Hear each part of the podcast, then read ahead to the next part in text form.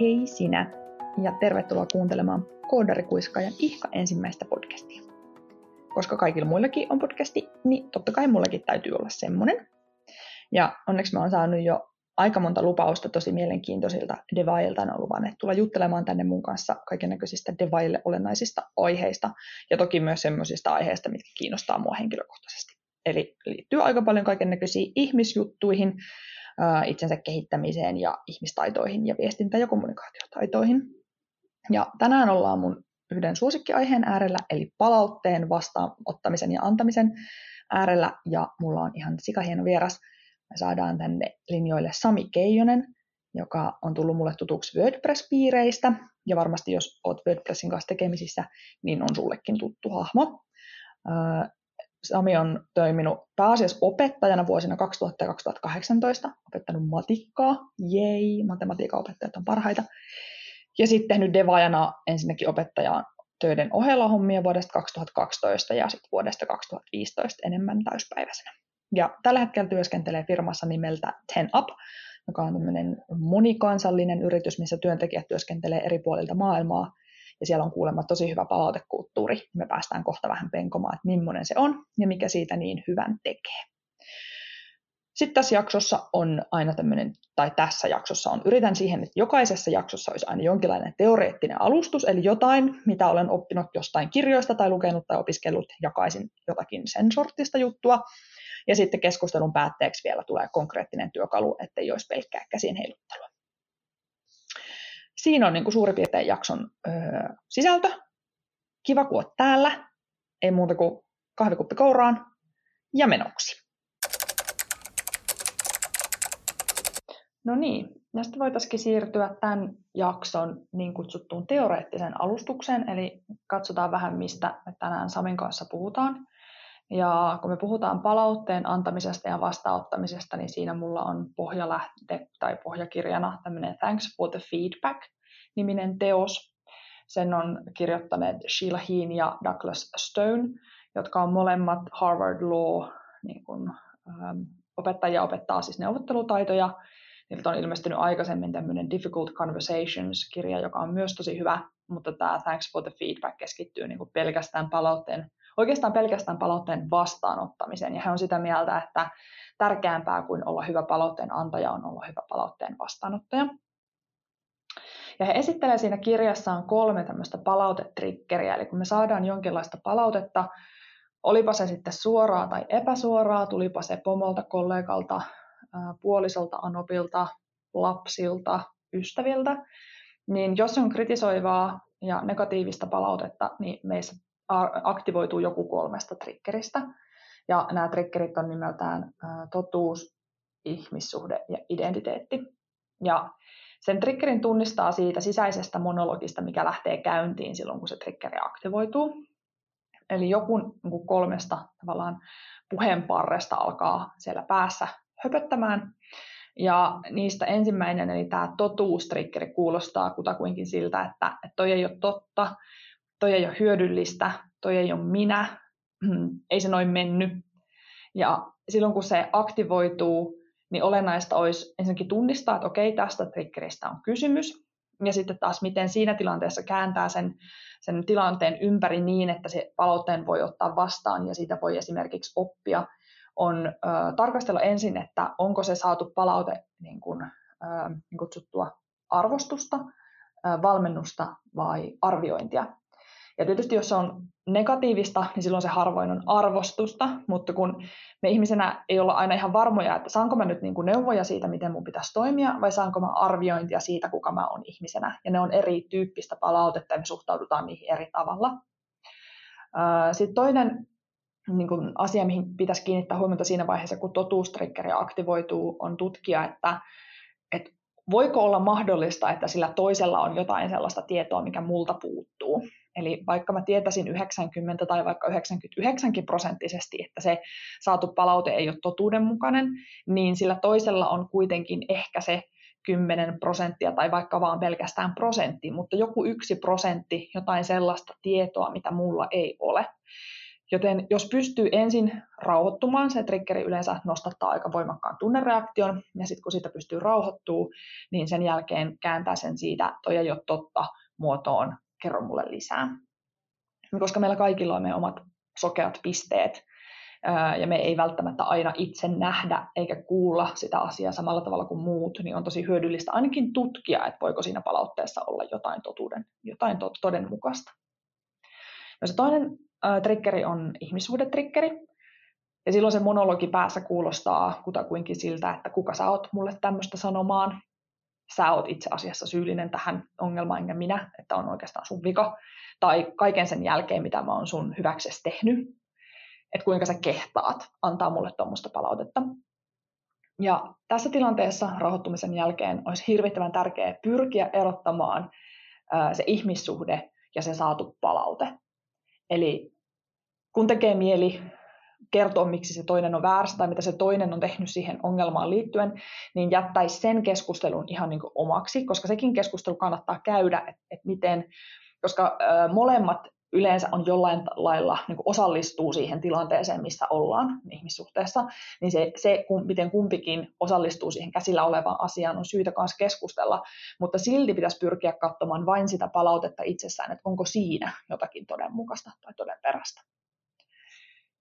Ja sitten viimeinen on se identiteettitrikkeri, joka taas saa meidät äh, keskustelemaan tai käymään päässämme semmoista keskustelua ikään kuin, että ää, mä oon aivan paska ihminen, mä mukaan aina kaiken, ää, en mä tee tämmöisiä virheitä tai miten mä voin tehdä, miten mä saatoin tehdä tämmöisen virheen. Eli se jollain lailla uhkaa sitä meidän käsitystä siitä, kuka me ollaan ja millaisia me ollaan ja minkälaisia virheitä me tehdään. Ja siinä tilanteessa rahoittumisen jälkeen, mikä kullakin voi, että jollakin se on hengittämistä ja toisilla se on kavereille valittamista ja kolmannet silittää lemmikkikissaa, kunnes sykkeet laskee, niin sen jälkeen olisi olennaista tutkia sitä, ensinnäkin yrittää saada se palaute niin kuin oikeaan mittasuhteeseen. Että se, että ihminen tekee virheen, ei, ei tarkoita sitä, että se ihminen itse on virhe. Ja sitten tunnistaa se oma niin kuin kohtuuton reaktio siihen saatuun palautteeseen ja yrittää ajatella, niin kuin, että, että okei, tämä ei ole näin iso juttu. Ja sitten sen jälkeen yrittää kääntää se ajattelu kohti tämmöistä niin kasvuidentiteettiä, eli ajatella, että, että okei, että mä oon saattanut tehdä virheen, mitä mä voin tästä oppia, mitä mä voin tehdä ensi kerralla paremmin, miten mä voin kasvaa. Ja ei ole helppoja asioita, koska negatiivinen palaute aktivoi meissä käytännössä siis taistele tai pakene moodin. Eli me mennään samankaltaiseen niin kuin, meidän aivokemia menee samankaltaiseen tilaan kuin jos me kohdataan joku fyysisen maailman uhka, jolloin me ei olla kauhean vastaanottavaisia, eikä me itse asiassa olla valmiita kasvamaan. Ja tähän liittyy toinen kirja, jota, joka liittyy tämän päivän keskusteluun, joka on tämmöinen Nine Lies About Work, ja sen on kirjoittanut Marcus Buckingham ja Ashley Goodall. Se ilmestyi vasta nyt huhtikuussa. Buckingham oli puhumassa viime syksyn Nordic Business Forumissa ja jo siellä kiinnostuin tästä heidän tekemästä tutkimuksesta ja kirjasta tosi paljon. Ja he paljasteli näitä yhdeksää työelämään liittyvää valhetta tässä koko talven ja, ja niistä ensimmäinen tai anteeksi, ensimmäinen, vaan ehkä joku viides tai kuudes, tai niillä huitteilla on semmoinen kuin people don't need feedback, people need attention. Ja se perustuu just juurikin tähän, että kun ihminen saa negatiivista palautetta, niin se ei yleensä ole valmis ottamaan sitä vastaan ja kasvamaan siitä, ja itse asiassa se saa meidät vaan niin kuin taantumaan ja, ja taistelemaan ja, ja jopa lamaantumaan. Ja sen sijaan ihminen tarvitsisi paljon enemmän huomiota siihen, mitä hän tekee jo valmiiksi hyvin, ja että me kasvetaan ja vahvistutaan ja kehitytään eniten niillä osa-alueilla, missä me ollaan jo valmiiksi vahvoja. Ja tämä on tämän jakson teoreettinen viitekeys, NS-teoreettinen viitekeys, eli kaksi kirjaa, joihin tämän päivän keskustelut Samin kanssa pohjataan. Ja suosittelen molempiin tutustumista, ne on tosi mielenkiintoisia. Ja katsotaan, mitä mieltä Sami on näistä.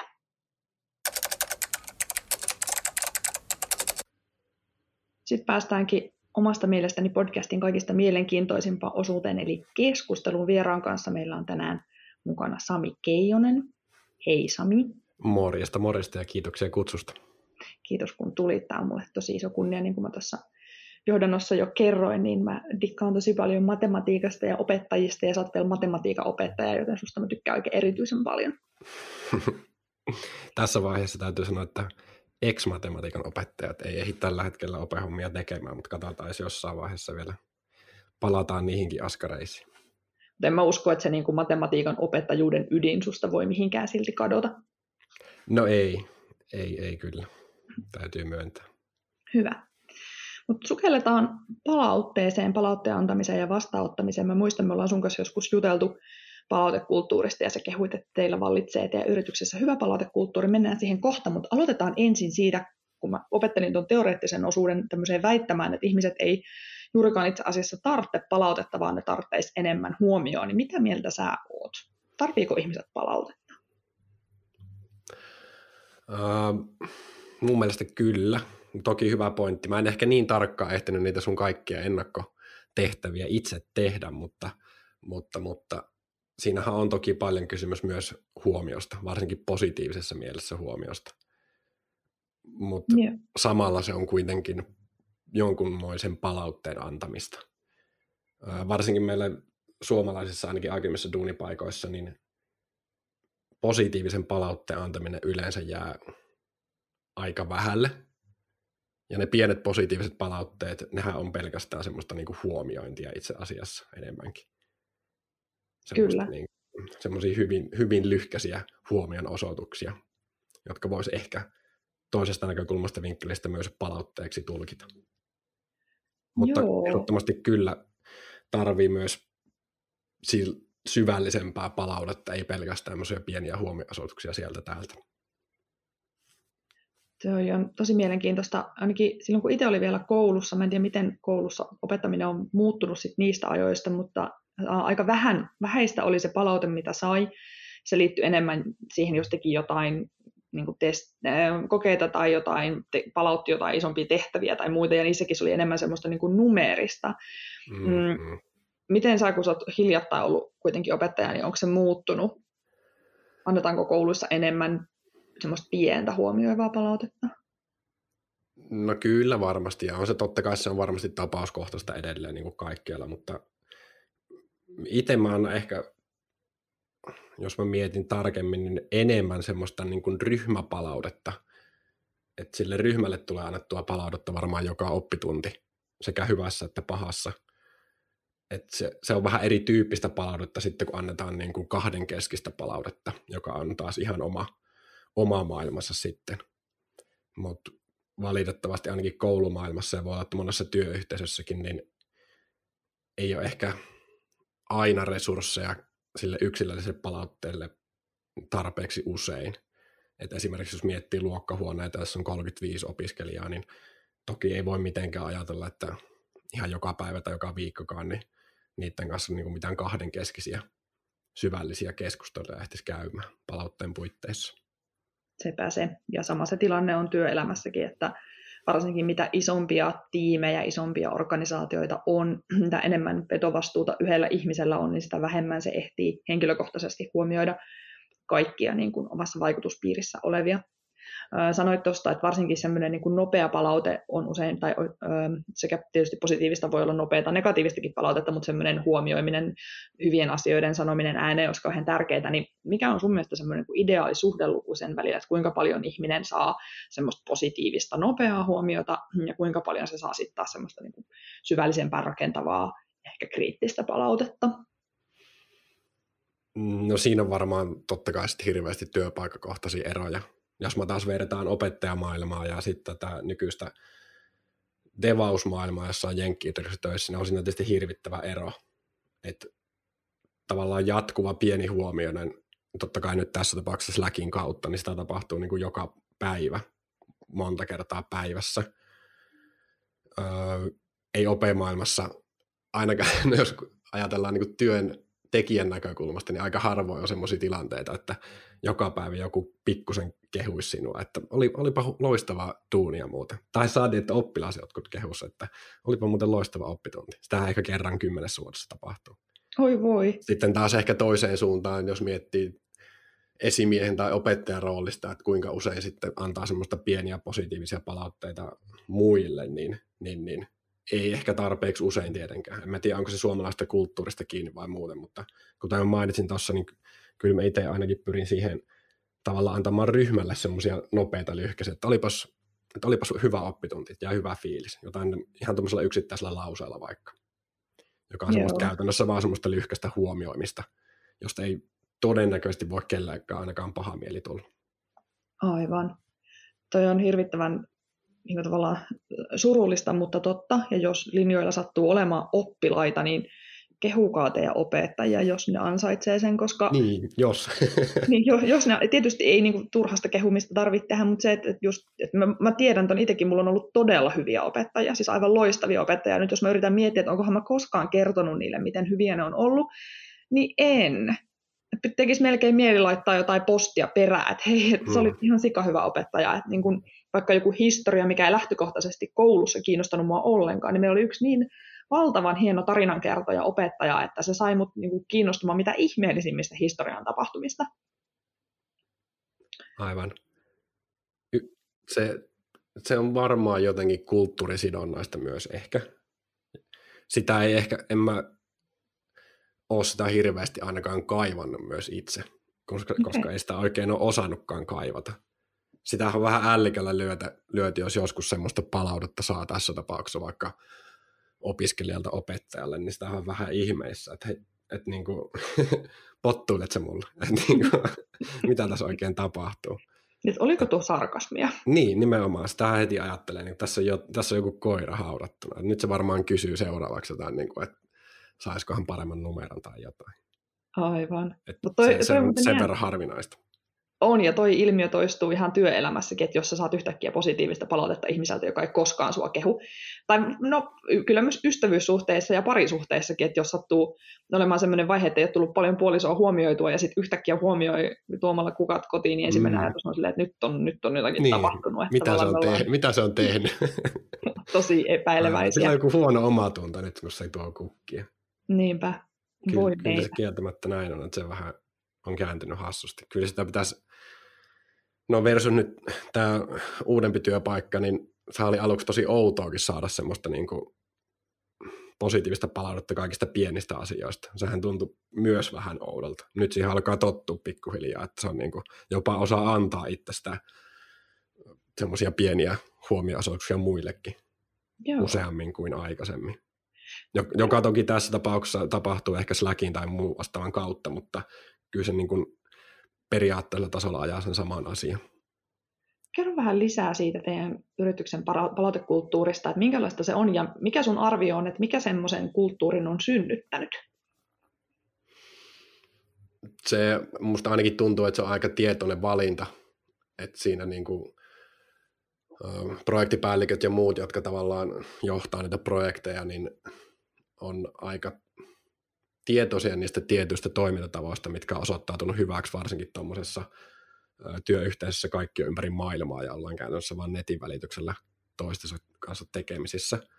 Varmasti siinä on sitten oma tekemisessä siltä, että niin alun perin on kysymys vain jenkkifirmasta, jolla on se tietyn tyyppinen kulttuuri. Mä nyt en tarkemmin heidän kulttuuristaan silleen tiedä, mutta jotenkin se tuntuu, että se on hyvin tietoista, että myös meidän Eurooppa-tiimi halutaan istuttaa sitä vähän yli vähän niin kuin ylipositiivista pikkupalautteen antamista, joka käytännössä tarkoittaa semmoista päivittäistä äh, Slackissa ikään kuin sinun nimellä kehumista, että loistavaa duunia tämän ja tämän asian suhteen, joka voi olla, kuten mä sanoin, niin aluksi tuntui tosi oudolta, koska se oli niin yleistä, käytännössä siis päivittäistä melkein, jos olit jonkun pienenkin, pienenkin korjauksen johonkin saanut tehtyä, niin heti sieltä joku, joku tota, joko deva ja kollega tai sitten projektipäällikkö, niin tota, huomioi sut siellä Slackin kautta, joka tuntui aluksi tietysti vähän, no hei, mähän vaan siis, tämä oli yhden rivin CSS-muutostyyli, että eihän tässä oikeasti olisi tarvinnut mitään. Tässä tekisi mieli kahta eri puolta kommentoida yhtäältä sitä, että mun ja puolisko on monesti kertoa, että se yhden rivin tai jopa yhden rivin poistaminen saattaa olla itse asiassa yllättävän iso asia, mutta, tota, mutta oikeastaan enemmän vielä haluan palata tuohon, tai jotenkin tosi mielenkiintoista, että me ollaan just Suomessa vähän semmoisia, että no ei tehdä tästä nyt numeroa, ja eihän se nyt niin iso juttu ollut, mikä varmaan osaltaan liittyy siihen, että meillä annetaan niin vähän sitä palautetta, että me ei olla niin kuin totuttu ottamaan sitä vastaan, ja sitten kun se tulee, niin se on, tuntuu jotenkin oudolta, ja tulee vähän semmoinen epävarma ja epämukavakin olo siitä huomiosta. Mä, mä uskon enemmän, että se on niin kuin kulttuurinen juttu, että me ollaan vaan totuttu siihen, kun mm. sanoit itsekin, että sit kun sitä tulee jatkuvasti, niin siihen ikään kuin tottuu. Mutta sanoit, että sitä antaa siis niin kun, ei vain projektipäälliköt, vaan myös Deva ja kollegat, niin se ilmeisesti siis tarttuu. Kyllä se tarttuu, koska onhan se tarttunut minuunkin ja kyllähän mäkin annan nyt muille enemmän. Aluksi mä en antanut yhtään niin kuin siellä semmoinen notifa- not- notifikaatiosysteemi tavallaan sillä Slackin sisällä, minkä ne on rakentanut sinne, että voi niin kuin kohdentaa sit haluitulle tyypeille sitä huomio-osoituksia. Sitten kylläkin vähän typerästi autogeneroi sitten semmoisia kommentteja vielä lisäarvona siihen, että sä saat itse kirjoittaa halutun kommentin ja sitten se vielä autogeneroi perään semmoisia niin lisäkommentteja siitä, vaikka okay. upeata työtä tai jotain muuta vastaavaa. Aluksihan mä en itse antanut kellekään, kellekään mitään tuommoista pientä palautetta, vaan Joo. ihmettelin vaan huulipyörän, että miksi muut antaa mulle. Mutta kyllähän sitä nykyisin tulee annettua muillekin ihan samalla tavalla, että se joku ihan joku arki, arkipäiväinen pikkujuttu, jota ollaan yhdessä tekemässä vaikka jonkun toisen devaajan kanssa, vaikka backend, devaajan kanssa tässä tapauksessa, niin, niin, niin jos jotenkin on vaan hyvä fiilis siitä, että itse miten mukavaa tehdä duunia ton kanssa, niin sitten muistaa huomioida sen myös siellä joko yhteisissä palvereissa sanoa ääneen sen tai sitten, tai sitten sieltä Slackin kautta. Miltä se tuntuu nyt? Onko siitä tullut semmoista niin kuin arkipäivästä että jotenkin ei tarvitse kiinnittää siihen enää edes huomioon, vai joudutko edelleen miettimään paljon sitä palautetta, minkä sä annat? Kyllä se edelleen tuntuu, ei se ole niin täysin istunut omaan siihen sisukseen vielä. Että kyllä se edelleenkin tuntuu välillä vähän oudolta. Joo. Et välillä sitä miettii, miettii just ehkä silleen, että niinku, kun se on vähän semmoista niinku, se on myös samalla semmoista le- leikinlaskua myös ehkä samaan aikaan sille niinku keskenään sille ehkä niillä niin kuin päivittäisillä pikku, pikkupalautteen antamisilla, niin totta kai ne on tärkeitä, mutta, mutta, mutta varmaan siitä on tärkeämpää, että kun asiat ei mene niin kuin pitäisi, että mitä silloin sitten tapahtuu se palautteen antamisen suhteen. Että ne on ihan tavallaan tommosia tosi kivoja hyvän mielen tuojia, että tosiaan kuten sanoin, niin harvemmin siitä voi oikein paha mieli tulla, vaikka se vähän oudolta se ylitsevuotava, tosi hienoa duunia meininki aluksi tuntuikin. Joo. No toi onkin mielenkiintoinen kysymys, että minkälaista sitten se palaute on silloin, kun joku asia ei ole ehkä mennyt niin kuin pitäisi, tai kun annetaan kriittistä palautetta, niin se ei varmaan ole ihan samalla lailla automatisoitua Slack-botilla ja, ja päivittäistä, niin minkälaista se on? Joo, jos mi- joo, kuten sanoin, niin varmaan kaikissa työyhteisöissä oikeastaan se tärkeämpi puoli on sit siinä, että miten sitä kriittistä palautetta annetaan ja miten sitä vastautetaan. Ja siitä varmaan tässä niin kuin, tässäkin niin kuin ruvetaan pikkuhiljaa siihen siirtymään tässäkin keskustelussa, niin okei, ei varmasti enää Slackin kautta tapahdu siinä vaiheessa yhtään mitään, että jos on joku mennyt pieleen, niin Slack-ympäristö ei varmasti ole sille oikea paikka antaa sitä kriittistä palautetta, jonka kaikki muutkin pystyy sitä lukemaan. Joo. Niin, niin sitten sit totta kai se putoaa pelistä heti pois ähm, muutamia esimerkkejä, millä on mennyt asiat pieleen, niin mitä on käytännössä tapahtunut, niin, niin, niin se riippuu vähän tilanteesta. Joko se on äh, kahdenkeskinen äh, palautekeskustelu. Yleensä siinä on kylläkin kaksi muuta tyyppiä ja sitten minä tässä tapauksessa, että on tavallaan ikään kuin mun molemmat esi, esihenkilöt siinä niin kuin setvimässä sitä asiaa. Ja käytännössä niin nopeasti kuin vaan mahdollista sen tilanteen jälkeen, niin sovitaan käytännössä 30-60 minuutin Zoom-palaveri, eli videopalveri, ja, ja, ja lähdetään sitä palautetta ikään kuin purkamaan sinne sitten joko kahdestaan tai kolmesta, yleensä kolmesta. Tai sitten toinen tilanne, jos on tavallaan periaatteessa koko tiimillä mennyt tavallaan ikään kuin pikkusen – pikkusen pieleen se tilanne, niin sama homma, mahdollisimman nopeasti videopalveri pystyy ja tota, puretaan tavallaan sen tiimin kesken se tilanne läpi. Silloin siinä on vastaavasti kaikki, jotka siihen tilanteeseen tai siihen kyseiseen tiimiin sillä hetkellä kuuluu, niin siinä ikään kuin siinä videopalvelissa sitten mukana. Että ne, niin kuin ne jos karkeasti ajattelee, niin noin noi kaksi erityyppistä tilan, tilannetta itsellä on tullut vastaan. Joko yeah. semmoista kahdenkeskistä palautetta, jotka on niin kuin hyvin pitkälle niin kuin sulle sitä kriittistä palautetta, tai sitten sille tiimille tarkoitettua palautetta. Ne on niin kuin pikkusen eri asioita mun mielestä. On. on ja tuossa on kaksi hirvittävän tärkeää pointtia. Yksi on se, että se otetaan se palaute puheeksi mahdollisimman pian, eikä sen jälkeen, kun se tilannetta on hillottu puolin ja toisin niin kuin hauduteltu oikein sitä kypsytelty sitä mm, tilannetta ja, ja vähän pelätty etukäteen. Ja sitten toisaalta se, että tekin kuitenkin olette etätiimi ja kaikki on eri puolella maailmaa, jolloin se videon merkitys korostuu, että aina parastahan se olisi, jos voisi kasvokkain käydä, mutta se, että ne lennättäisi Amerikkaan ottamaan vastaan palautetta, niin ei ole kauhean todennäköistä, että, se, että kuitenkin Joo. videolla saadaan se se on toisiksi, toisiksi paras vaihtoehto tässä, tässä tilanteessa. Kyllä. No miten ne tilanteet on mennyt? Miten tota, ihmiset on ottanut sen palautteen vastaan siinä tiimikeskustelussa ja miten sä itse koit sen palautteen vastaanottamisen tämmöisessä kahden tai kolmin keskisessä videopuhelussa? Siinä tiimikeskustelussa tilanne oli suurin piirtein semmoinen, jos mä yritän nyt muistella, niin, niin tilanne, lähtökohtatilanne oli siis se, että et, et missattiin aika pahasti deadline, varmaan tyylin parikin kertaa.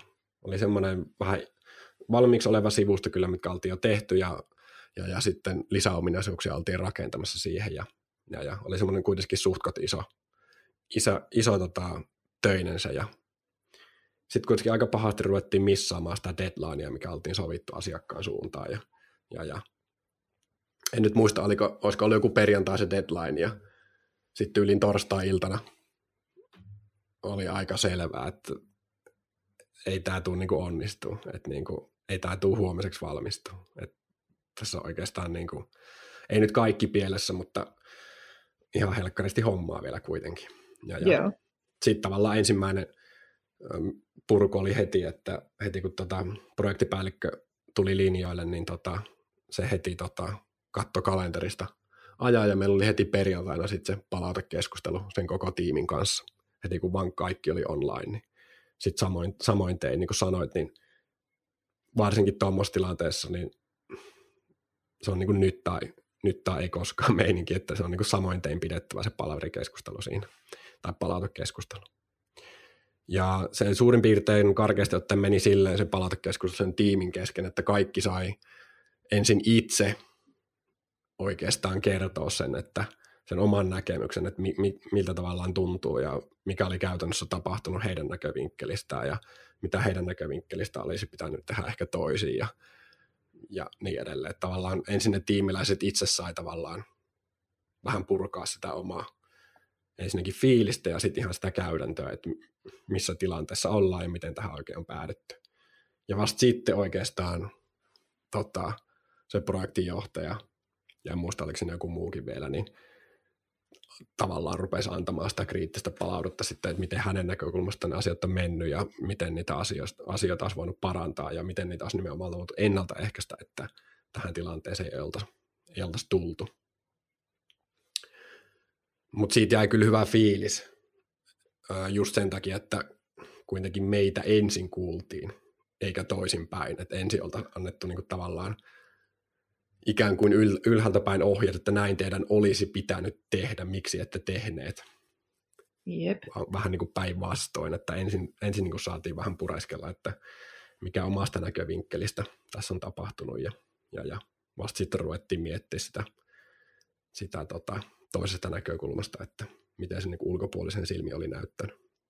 Koska aika harvassa on kuitenkin ne tilanteet, missä se ihminen ei itse tietäisi jollain tasolla, että tämä ei nyt mennyt ihan niin kuin piti, että se, että tullaan kertomaan, että miten se olisi pitänyt tehdä tai mikä kaikki meni pieleen, niin se on niin kuin, mm, kun se tuska on jo, kun tietää, että tässä on nyt tehty väärin, niin se vaan niin kuin pahentaa sitä, sitä toisen osapuolen tai sen vastaanottavan osapuolen niitä tunnereaktioita. Toi on todella viisasta, että te olette saaneet ensin itse kertoa ne omat näkökulmat, koska siinä tulee todennäköisesti aika iso osa jo käsiteltyä siitä tai, tai otettua esiin jo siitä, mitä se projektipäällikkö sitten niin jatkoi tai otti esiin itse. Voisin Kyllä. kuvitella. Kyllä, no. ehdottomasti joo. Mitäs noin tunteiden käsittely, koska varmasti siinä on, on huonoa omatuntoa ja mitä, tunnistitko esimerkiksi puolustusreaktioita itsessäsi tai kollegoissa? No tuossa tiimipalverissa ehkä, ehkä niinkään. Tuo voisi ehkä hypätä sit suoraan siihen toiseen esimerkkiin, että sit tavallaan, jos se henkilökohtaisesti se palautteen ö, anto on sinulle henkilökohtaisesti, eli tilanne olisi se, että mä itse toivoisin, että tuommoissa olisi aina vaan kaksi henkilöä juttelemassa, että olisi ainoastaan vaan sinä ja sitten se sun, onko se sitten sun lähiesimies vai projektipäällikkö vai kuka ikinä se onkaan. Mielellään joku, joka on siinä projektissa mukana, joka tuntee sut entuudestaan ja myös henkilökohtaisesti sillä tasolla, että ei niin ihan tuntematon tyyppi. Mutta okei, tässä tapauksessa siinä voi olla useampiakin luonnollisesti ihan. Muistan koulumaailmassakin ihan tietystä syistä, niin aika harvoin oli niin kuin yhdelle yhtä vastaan semmoisia tilanteita, vaan kyllä siinä yleensä pitää olla kaksi mukana ihan jo, ihan jo tota, lakiin perustuvasti syistä. Uh, Mutta siinä itselle tulee vähän semmoinen fiilis vähän, että just se on kahdella yhtä vastaan. Juu. Et siinä tulee ehkä jo se ensimmäinen se puolustusreaktio noin tunnetasolla. Että niinku, jotenkin tuntee olevansa niinku häntä koipien välissä vielä enemmän siinä vaiheessa. Mutta joo, mä oon aika huono ottamaan sitä henkilökohtaista palautetta henkilö, niin kuin vastaan omalla henkilökohtaisella tasolla. Mun on jotenkin helpompi temmeltää siinä tiimissä ja sanoa tavallaan siinä se oma näkökanta selkeästi ja muuta. Mutta sitten kun se henkilökohtaisesti on vain sinuun, niin on aika paljon tiukempi paikka noin henkisesti ja muuta. Ja just kun niitä sun, sun niitä aikaisempia puheita ja noita muistiinpanoja, mitä lähdetkin etukäteen just lueskelin, niin kyllähän siinä aika lailla tunnistin ne kaikki itsessäni. Et, et, kyllä sinne on niin kuin aika paljon opettelemista myös sen palautteen vastaanottamisessa myös, että miten sitä pystyy käsittelemään henkisesti. Että mulla ehkä itsellä henkilökohtaisesti on se, että tulee semmoinen älytön puolustusreaktio. Joo. Että se on varmaan se ensimmäinen, mikä tulee niin kuin ensimmäisenä aina, jos, jos se on tiukka paikka. Totta kai, jos on joku vähän kevyempi tilanne, niin silloin ei tietenkään tule, kun se ei ole tavallaan niin tärkeä. Mutta sitten kun se on tärkeä ja henkilökohtainen se asia, niin niin, niin sitten tulee ehkä ne tunteet helpommin pintaan ja ei pysty ehkä käsittelemään sitä asiaa asiana pelkästään, vaan ottaa se jotenkin he, todella henkilökohtaisena suurena niin kuin epäonnistumisena. Kyllä. Joo, se on hyvä niin kuin tiedostaa, että se on tosi niin kuin, ihan fysiologisesti se reaktio on todella ihan sama kuin, että jos sua fyysisesti uhattaisiin, Eli se niin kuin kehollinen reaktio ja aivokemiallinen reaktio on ihan yhtä voimakas. Ja sitä ei niin kuin voi kieltää tai ajatella, että, tai niin kuin, turha syyttää itseään siitä reaktiosta, kun se on täysin väistämätön. Mutta se, että kuinka nopeasti pystyy niin kuin rauhoittaa itsensä ja tulemaan pois siitä niin kuin reaktiosta ja sitten tulemaan lähemmäs sitä niin kuin uteliasta, lisätietoja kysyvää, rauhallisesti asiaan suhtautuvaa ja semmoista, että okei, mitä mä en tiedä, mitä mä voin oppia, onko tämä onko tämä oikeasti totta, täytyykö tämä ottaa tosissaan vai ei, koska joskus se palaute on ihan oikeasti täysin asiaton ja se ei niin kuin, ole edes todenperäinen, mutta se reaktio on ihan sama, oli se mm. todenperäinen eli ei. Aivan. No miten sitten semmoisessa tilanteessa nyt vaikka se sun palautekeskustelu, kun sulle tuli se voimakas, äh, voimakas äh, puolustusreaktio, niin osasko ne sun lähiesihenkilöt niin kuin käsitellä sitä tai miten ne suhtautu siihen? Musta tuntuu, että tuossa tapauksessa mä pystyin aika hyvin pysymään niin kuin nahoissani ja tavallaan en näyttänyt sitä ehkä ulospäin. Se Joo. oli ehkä sisäinen fiilis siinä tapauksessa. Tavallaan se ehkä, se ehkä omalla kohdalla johtuu vaan siitä, että on tietysti kaiken näköisiä tilanteita ja tullut varsinkin koulumaailmassa eteen ja muuta, niin ei se silleen pystyy ehkä sitten ulkoisesti kuitenkin käsittelemään sen tilanteen siinä, vaikka sisällä saattaa kiehuukin se on, aika, se on kyllä aika hienovarainen se raja, että kiehu, kiehuuko se yli. Koska sitten se kiehuu yli, niin sitten tavallaan koko peli on menetetty samoin tei. Ainakin se kyseinen hetki siinä.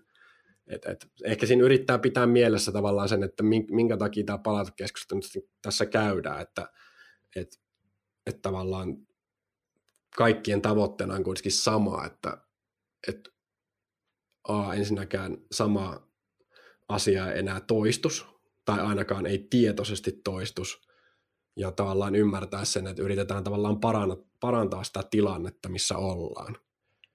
Ja yritetään ehkä samalla myös parantaa niin kuin itse jopa sitä ihmistä jollakin tasolla siinä. Jos ei tavallaan ole tietoinen niistä asioista, mitä hän olisi voinut ehkä tehdä, tehdä paremmin tässä tilanteessa, niin, niin, niin aika hankalahan sitä itse aina välillä nähdä. Se on, jos, jos sitä niin kuin tavallaan yrittää miettiä siinä samallakin koko ajan, että tämä on, vaikka tämä niin kuin pahalta tuntuu, niin tämä on kuitenkin kaikkien meidän parhaaksi kuitenkin loppupeleissä. Ja Kyllä. nimenomaan sen tilanteen purkamisen kannalta niin kuin saada paremmaksi se tilanne ja päästyä siitä eteenpäin. Mutta toi on varmaan, mä voisin kuvitella, että niin kuin kaiken, kaiken äh, kriittisten konfliktiherkkien tilanteiden kannalta niin kuin olennainen myös sille keskustelun aloittajalle tai sille palautteen antajalle se, että se pitäisi osata ehkä jotenkin sanottaa. Niin kuin vaikka se tuntuu tavallaan ääliömäiseltäkin, että, koska totta kaihan eihän kukaan tai no, ei voi sanoa ehkä, että ei kukaan, koska kyllähän meitä työelämään kaiken näköisiä ihmisiä mahtuu, mutta siis niin kuin yleensä lähtökohtaisestihan me halutaan mennä eteenpäin ja päästä ongelmista eteenpäin ja just korjata asioita niin, että ne ei toistu ja auttaa toista kasvamaan ihmisenä ja muuta. Että se tavoitehan on aina hyvä, mutta mm. sen sanottaminen vielä niin kuin oikeasti painokkaasti sen palautteen antamisen yhteydessä, se, että me, että me ollaan samalla puolella. Että mä en mm. hyökkää sua vastaan, mä en halua sulle pahaa, mä en halua niin kuin, aiheuttaa sulle niin kuin, ahdistusta enkä mitään muutakaan negatiivista, vaan mä haluan auttaa sua näkemään tällaisen asian. Aivan.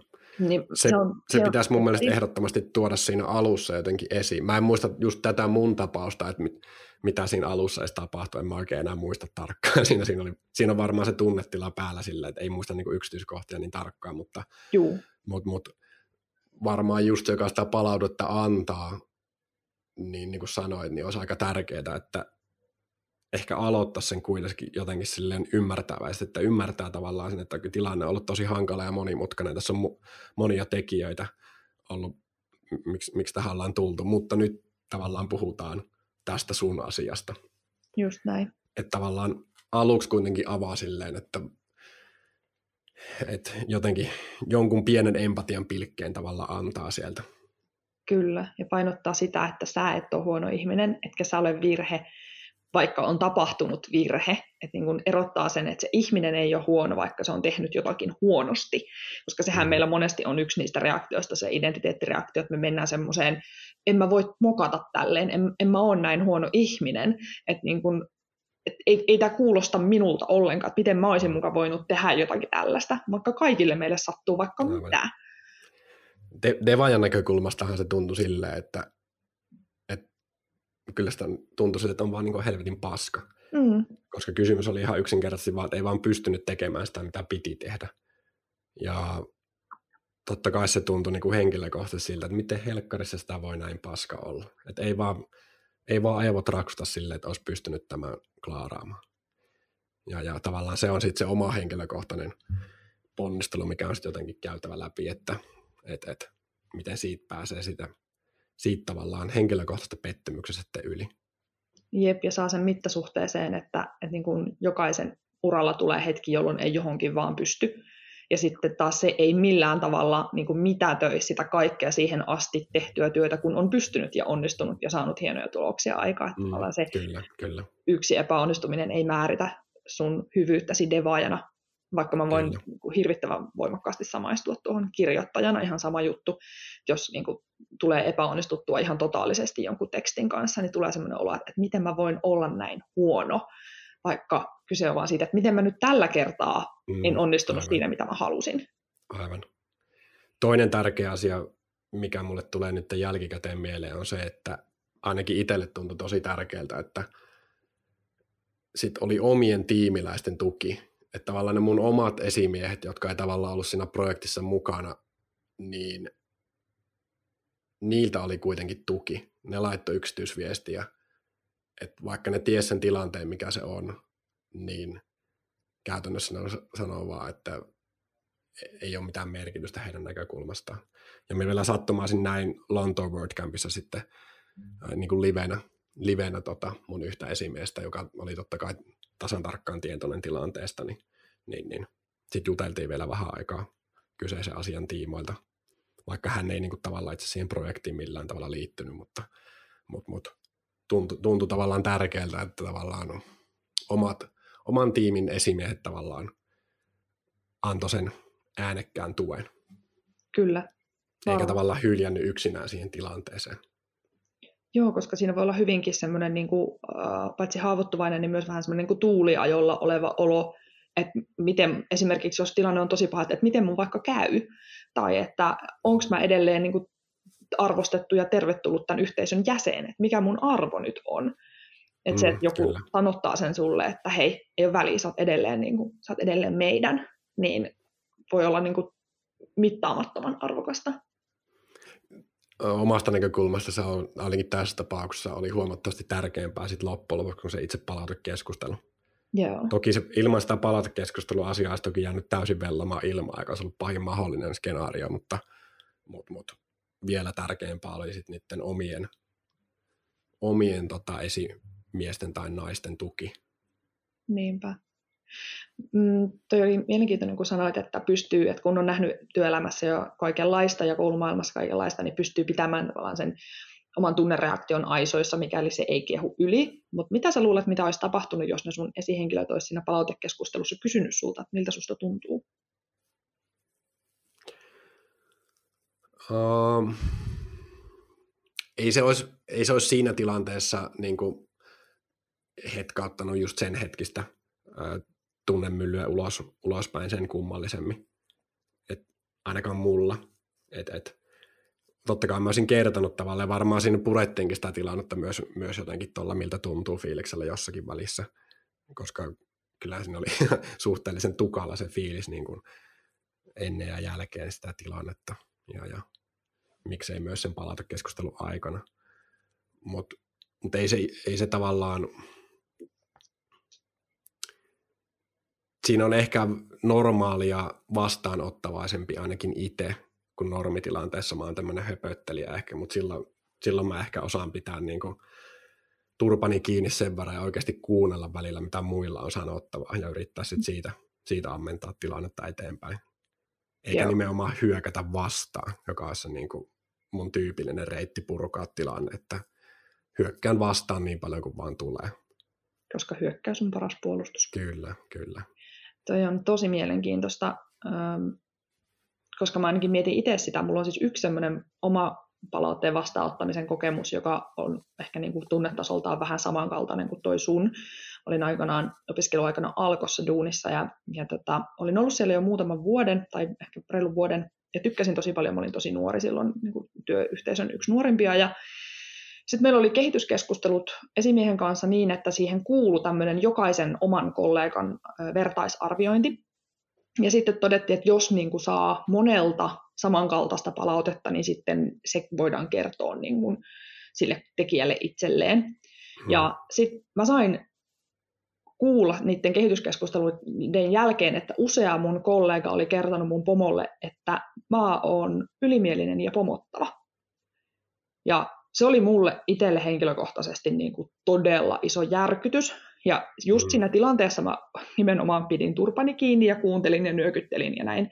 Mutta koska mä en kertonut, osannut kertoa ja sanottaa sitä mun järkytystä, niin mä jäin velloa sen palautteen mm. kanssa vaikka kuinka pitkäksi aikaa. Aivan, aivan. Mä olin niin kuin itse ajatellut olevani vaan lähinnä epävarma ja, ja niin kuin, mulla, mä koin, että mulla on hirveä näyttämisen tarve, että mä, että mä voin olla niin kuin arvokas osa sitä työyhteisöä.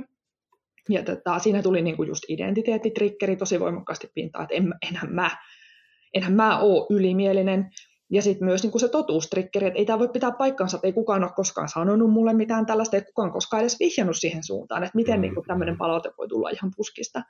Ja ainakin itselle olisi ehkä ollut hirvittävän tärkeää, että siinä hetkessä se esimies tai esinainen tässä tapauksessa olisi niin kuin osannut kysyä vähän, että miltä tämä susta kuulostaa, että mikä tämän on mahdollisesti voinut aiheuttaa tämän palautteen, ja, ja niin osannut vähän keskustella siitä, että miten se, niin kuin, miltä se, miten se sopii siihen kuvaan, mikä mulla on itse itsestäni siinä työyhteisössä.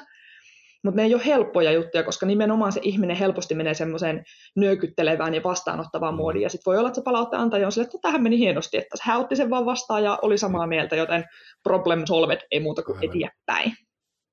Ja varsinkin tuommoisessa tilanteessa, jossa se palaute on tavallaan ikään kuin sun luonteen piirteistä. Jep. Et se, sehän menee ihoalle vielä aika paljon enemmän kuin sit se olisi joku semmoinen tietty asia, mikä on vaan mennyt pieleen. Niin si, silloin, jos milloin se olisi vielä oleellisempaa se tavallaan se sun näkökulman tuominen siihen asiaan. Silloin mun mielestä pitäisikin nimenomaan pystyä sitten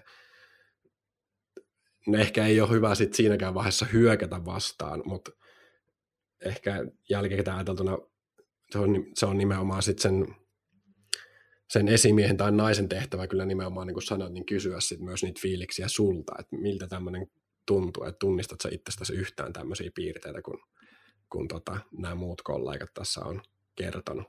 Koska toi on tavallaan semmoista aika henkilökohtaista jo.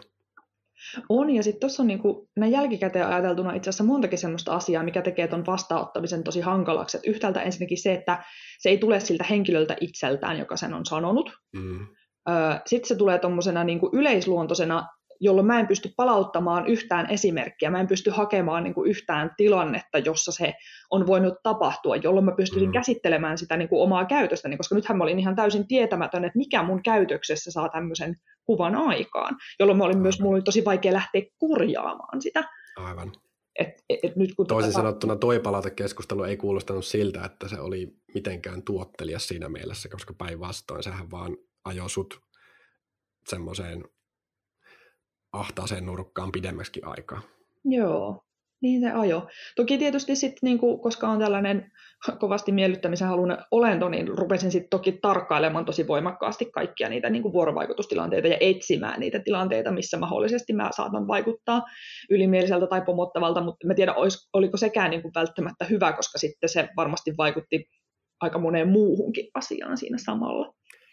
Mutta niin, siinä, siinä voi tavallaan semmoinen luontainen ikään kuin kanssakäyminen hävitä, jos joutuu liikaa tarkkailemaan tilanteita ja asioita ja ihmisiä, niin se Jep. voi mennä semmoiseksi ei-luontevaksi hyvin nopeasti se tilanne. Niinpä. Joka ei sitten pitkällä aikavälillä tietenkään tule toimimaan mitenkään siinä työyhteisössä. Ei, ei, ja se on niin kuin sanoit, että on paljon helpompi käsitellä semmoista palautetta, mikä liittyy johonkin yksittäiseen tilanteeseen tai tekoon, koska sitten voi todeta, että okei, tuossa tuli mokattua. Mutta jos se on mm, sellainen, mm. että sä ihmisenä oot tämmöinen, niin se on tosi vaikea, koska no ensinnäkin se tulee vähän semmoinen, että no, mitä mä sille voin, voinko mä sille mm, jotakin. Ja sitten niin just varsinkin, jos se koskee semmoista osa identiteettiä, jonka ei tunnista omakseen, niin sehän pistää niin kuin ihmisen aika voimakkaastikin sekaisin. Aivan. Joo. Toi on, toi on kinkkinen paikka. On. Ja mä en olikin ajatellut sitä tälleen, tuli niin kuin purehtua tällainenkin laatikko menneisyydestä näköjään tässä. Nyt sä mietit sitä ensi viikon Joo. Oot sä vieläkin pomottava? Niin, en tiedä. Jos kuulija tunnet minut, niin voitko antaa palautetta, että ei vaan, en mä koe olevani pomottava. Tai siis mä, tai korjaan, tiedän olevani pomottava öö, silloin, kun haluan ole, olla pomottava. Mutta se, että jos mä oon vahingossa pomottava, niin se on huono. Öö, Mutta sellainen laatikon avaus. Joo, sit, siitä tavallaan tuli vielä mieleen yksi semmoinen tärkeä pointti, mistä ollaan varmaan sunkin kanssa keskusteltu jo aikaisemminkin siitä palautteen antamista, vaikka sen aloittaa jotenkin silloin lainausmerkissä kevyemmin ja osoittain pientä empatiaa, niin jos on kriittistä palautetta, mistä tässä nyt puhutaan tällä hetkellä, niin se ei saa tavallaan mitenkään jäädä epäselväksi kuitenkaan se palaute, mistä on kysymys. Se pitää olla niin kristallin kirkas kuin vaan mahdollista. Oli se sitten tässä tapauksessa vähän henkilökohtainenkin kommentti tai siitä asiasta kommentti tai jotain muuta, mutta jotenkin se pitää saada niin, niin selkeästi perille, että kaikki on niin kuin samalla aaltopituudella, että mistä tässä oli kysymys ja missä on nimenomaan kehitettävää. Kyllä, Ehdottomasti noin. Ja sitten olisi hirveän tärkeää, että se olisi se palautteen antamisen hetki nimenomaan niin kuin keskusteleva. Minusta on ihana, kun sä sanoit, että teillä varataan 30-60 minuuttia, jolloin siinä ehtii ihan tosissaan jutella ja kysyä ja selvittää, niin että varmasti molemmat on samaa mieltä ja ymmärtää siitä, että mitä on tapahtunut ja mitä siitä seurasi ja miksi se meni pieleen ja mitä olisi pitänyt tehdä. Kun monesti se menee vähän silleen, että me saadaan vaikka asiakkaalta palaute sähköpostissa ja sitten me ollaan silleen, että no niin, mitä tälle tehdään tyyppisesti. Tai että joskus me saadaan pomoilta tai kollegoiltakin se palaute vähän silleen niin kuin sille ojennetaan niin kuin lahja, että tässä on sulle tämmöinen palaute, ja toivottavasti mun ei tarvi asettua tähän todella epämukavaan keskusteluun sun kanssa. Yeah. kun sitten taas se, että, että se kysymys, että, että mistä tämä palaute on peräisin ja mitä on tapahtunut, niin se olisi niin kuin sen palautteen käsittelemiseksi ja ihmisen kasvun kannalta niin kuin täysin välttämätöntä. Ja aina puhutaan varmaan siitä ajasta, että ei tuommoisen ole aikaa, että pitäisi, niin kuin, jos miettii niin kuin toisesta näkövinkkelistä, sit mitä, mitkä on mun mielestä hyviä käytänteitä, niin eihän se ole aina pakko olla, sit, että asiat on mennyt pieleen, että silloin pidetään palautekeskustelu.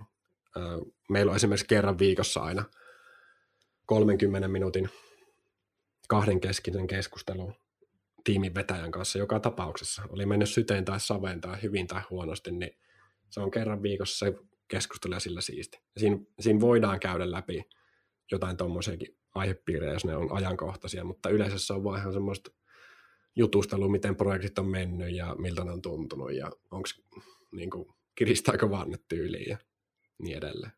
Se on niin tilannekatsaus. Se ei, ehkä ole sit, se ei ole ehkä sama asia kuin, niin kuin palautteen antaminen, mutta kuitenkin tavallaan liippaa aika läheltä, koska se ennaltaehkäisee sit niitä tilanteita, jotta oltaisiin siinä tilanteessa, että tarvittaisiin antaa sitä kriittistä palautetta aivan mahtavaa. Siis aivan mahtavaa.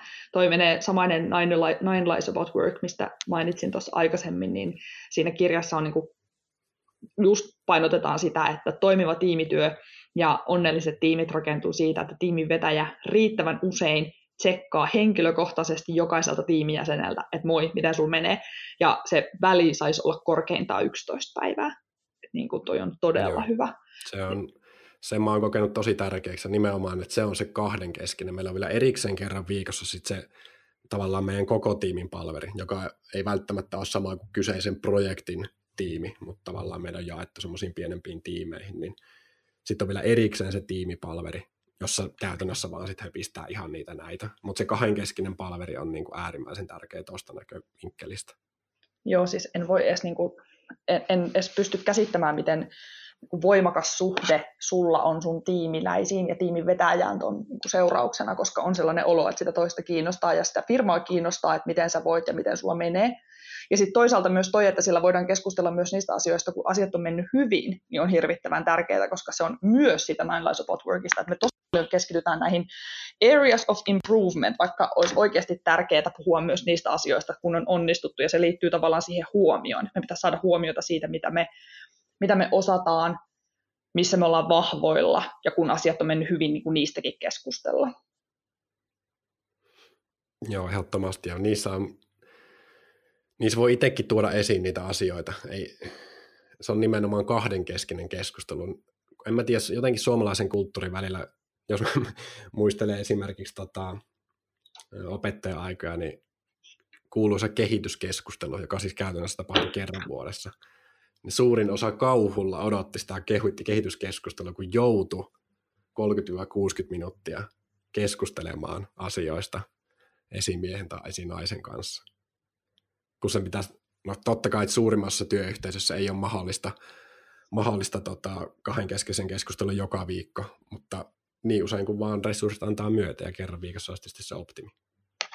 Silloin se tarkoittaa sitä, että tiimit, tiimit vaan pitäisi olla aika pieni. Että tiimissä ei saisi olla kuin se joku mä nyt tiedä, kuudesta kymmeneen tyyppiä varmaan on se maksimi.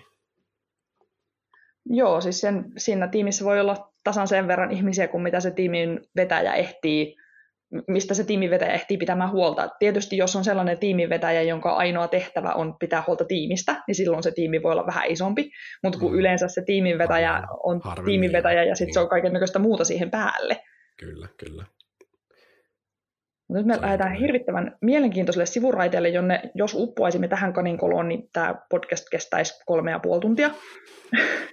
Mä haluaisin vielä... Suuri, suuri osa on jo lopettanut kuuntelemisen tässä vaiheessa. Niin musta tuntuu myös, että jäljellä on enää ne kaikista sinnikkäimmät, mutta ehkä niille kaikista sinnikkäimmille mä haluaisin vielä ihan nopeasti käydä läpi vähän koodikatselmusta.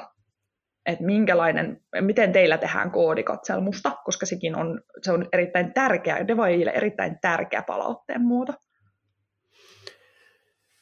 Joo, käytännössä meillä jokainen tota, uusi koodin pätkä, mikä pusketaan läpi, niin joku toinen tekee sen code reviewn.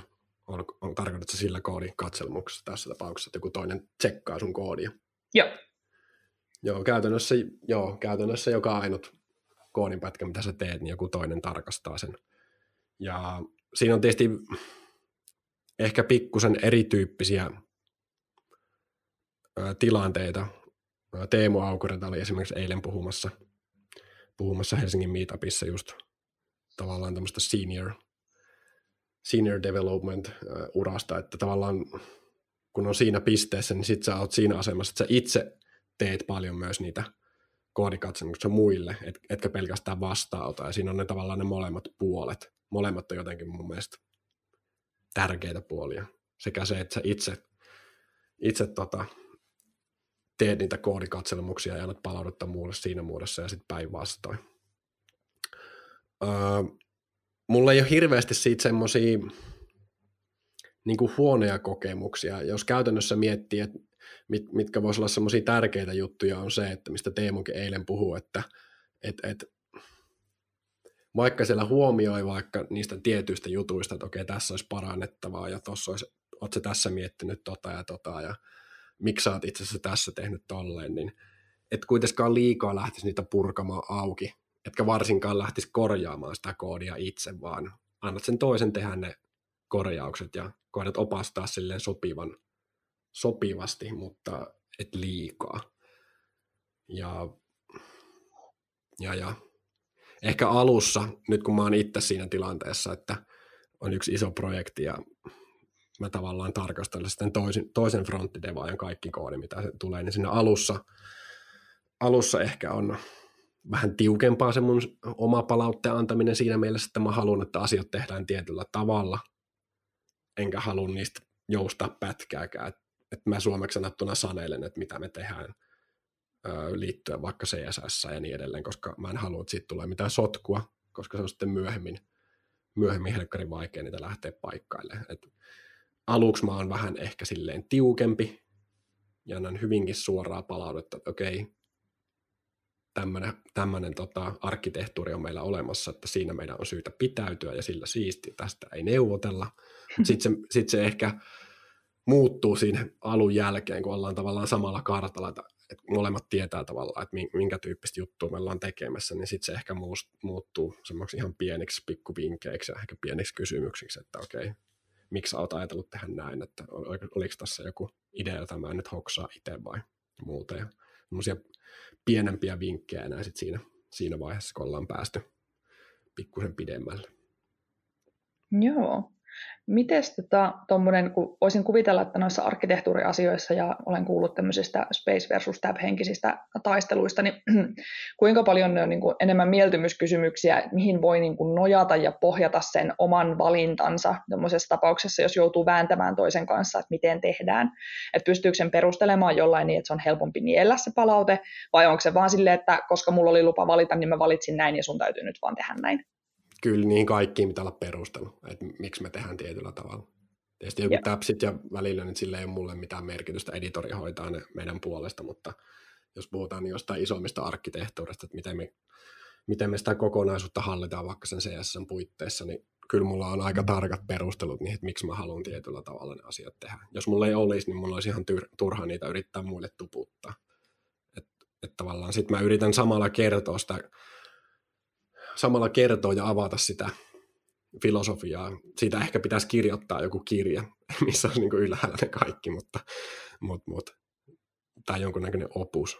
Sitä ei ole vielä tullut tehtyä, että ne on vähän poimittu sieltä täältä vähän eri, eri, eri lähteistä, mutta, mutta, mutta totta kai pitää olla perustelut sinne, että miksi me tehdään tietyllä tavalla. Siinä code reviewssakin niitä voi niin kuin lyhkäisesti avata, että miksi siihen nyt ei pysty mitään romaania kirjoittaa, mutta lyhkäiset perustelut, että miksi ollaan valittu tämä tapa. Olisipa kiinnostavaa, sun täytyy kyllä tehdä sellainen kooste. Tai... No, olen mä, olen mä suunnitellut sitä, mutta ei osaa aika työläs, että pitäisi varmaan kirjoittaa vaan pikkuhiljaa sitä auki ja sitten täydentää aina sitten, kun on aikaa. Joo, silleen se varmaan tulisi joskus tehtyä, kun aloittekin rungon valmiiksi, aina sitä si- mukaan. Kun... Siinä ehkä se ongelma on just, että aina omakin mielipide voi muuttua. Et mm. Tavallaan ei se ole niin mitenkään stabiili se omaakaan mielipide. Sitten voi jossain vaiheessa huomata, että ei tämä ollutkaan hyvä ratkaisu. Että sori, tämä oli mun virhe, että olisi varmaan kannattanut tehdä sitten jollain muulla tavalla just tämä juttu, mutta, mutta, mutta se on tavallaan sitten siinä vaiheessa se, joka sen ratkaisun tekee, niin se päätös on tehtävä siinä, siinä hetkessä niillä, niillä tiedoilla, mitä siinä vaiheessa on. Niin tuossa on kaksi tosi tärkeää juttua. Yhtäältä just se, että, että me, kun, varsinkin kun meitä kaikkia tuntuu vaivaavan se huijarisyndrooma ja ajatus siitä, että, että ei ole niin varmaa oloa siitä omasta osaamisesta, mutta pak, meidän on pakko kuitenkin aina tehdä kaikki päätökset juurikin sillä tiedolla, mikä meillä siinä hetkessä asioista on. Ja sen takia niin kuin vaikka katuminen jälkikäteen on tosi hyödytöntä, koska me on tehty aina se päätös sen hetken parhaan tiedon vallassa ja sillä hyvä. Ja sitten se, kun tieto muuttuu, niin sitten se päätöskin muuttuu. Mutta toihan on ihan suurinta viisautta, se on se toinen pointti. Suurinta viisautta on se, että pystyy toteamaan, että okei, mä olin tätä mieltä vähän aika sitten, nyt mä tajuan, että se ei ollutkaan hyvä juttu, nyt mä oon muuttanut mieltäni ja sen myöntäminen ääneen, ja se on niin kuin aika suuren henkisen kasvun merkki, että siihen pystyy. Yksi asia mulle tuli mieleen, mikä, mikä voi mennä pieleen siinä koodikatselmuksessa, tai mikä on hankala tilanne, on se, että sä perustelet jonkun asian ja pyydät tavallaan, että okei, okay, tehdään tällä tavalla nämä tietyt jutut tästä eteenpäin, ja voit korjata vähän näitä olemassakin olevia, niin jos mitään ei tapahdu, että jos kollega edelleen tekee, sanotaanko vaikka periaatteessa päinvastaisella tavalla, tai ainakin niin erilaisella tavalla, että siinä on käytännössä kohta kahta tai kolme eri soppaa saman sopan sisällä. Onko sulle käynyt joskus noin? No vähän niin kuin puolittain joo. Ja se, se tulee johtamaan isossa projektissa siihen, että et, et, aika monestihan ne vaihtuu ne devaajat sitten siinä ajan myötä, jotka sitä projektia sitten vaikka jatkokehittää ja muuta. Ja, ja, ja se on tosi hankala tilanne, että hypätä uutena devaajana tuommoiseen projektiin, jos siinä ei ole minkäännäköistä yhtenäisyyttä siinä koodissa, mitä siellä on tehty. Jos jokainen, sä... jokainen soveltaa niin kuin ihan omalla tavallaan, niin sitten on tosi hankala lähteä jatkokehittämään esimerkiksi. Se on tavallaan yksi suurin perustelu sille, että miksi tavallaan tehdään samoilla kriteereillä sitä koodia siinä saman projektin sisällä. Joo.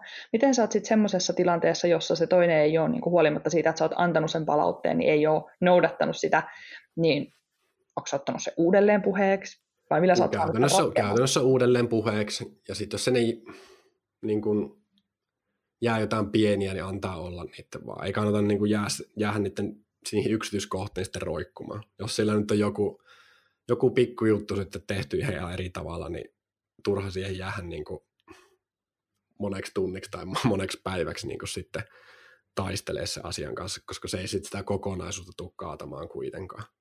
Et, et, totta kai jos se tilanne jatkuu sitten koko ajan, niin sitten pitäisi tietysti niin kuin pysäyttää koko tilanne ja miettiä, että mikä tässä nyt mättää sitten oikeasti, että et, et, niin kuin vedetään köyttä kahteen eri suuntaan. Sitten se pitäisi nimenomaan se palautekeskustelu ottaa just siihen paikkaan.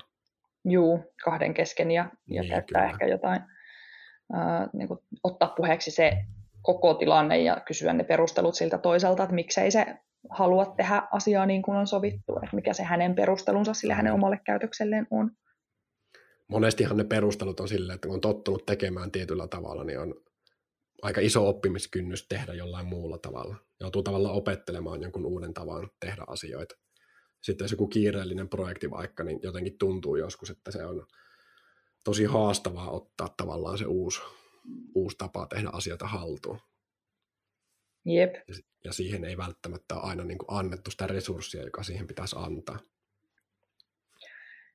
Joo, se on hirveän inhimillinen syy. Hyvä perusteluhan se ei ole, mutta inhimillinen ja sitten tietysti, tai siinä mielessä se on hyvä sit, jos puuttuu se resurssi tehdä niin, ja sittenhän se on sitten jo enemmän resurssoijalle niin kuin eskaloitava ongelma, että nyt tarvitaan lisää aikaa, koska muuten lopputulos on tämä.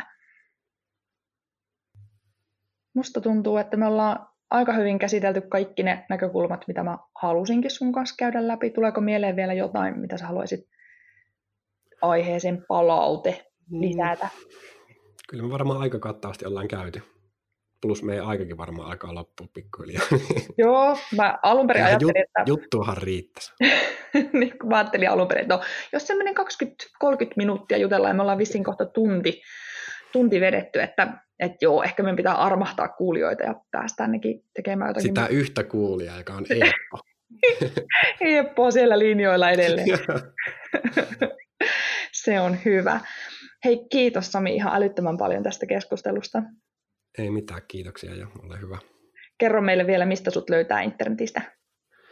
Sami.keijonen joka tuutista Twitteristä ja muualta, niin yes. sillä, sillä löytyy. Tai siis Sami Keijonen varmaan yhteen kirjoitettu ilman pistettä, mutta... Joo, mut, eli Sami Keijosen kimppu internetin kanavissa. Minkää.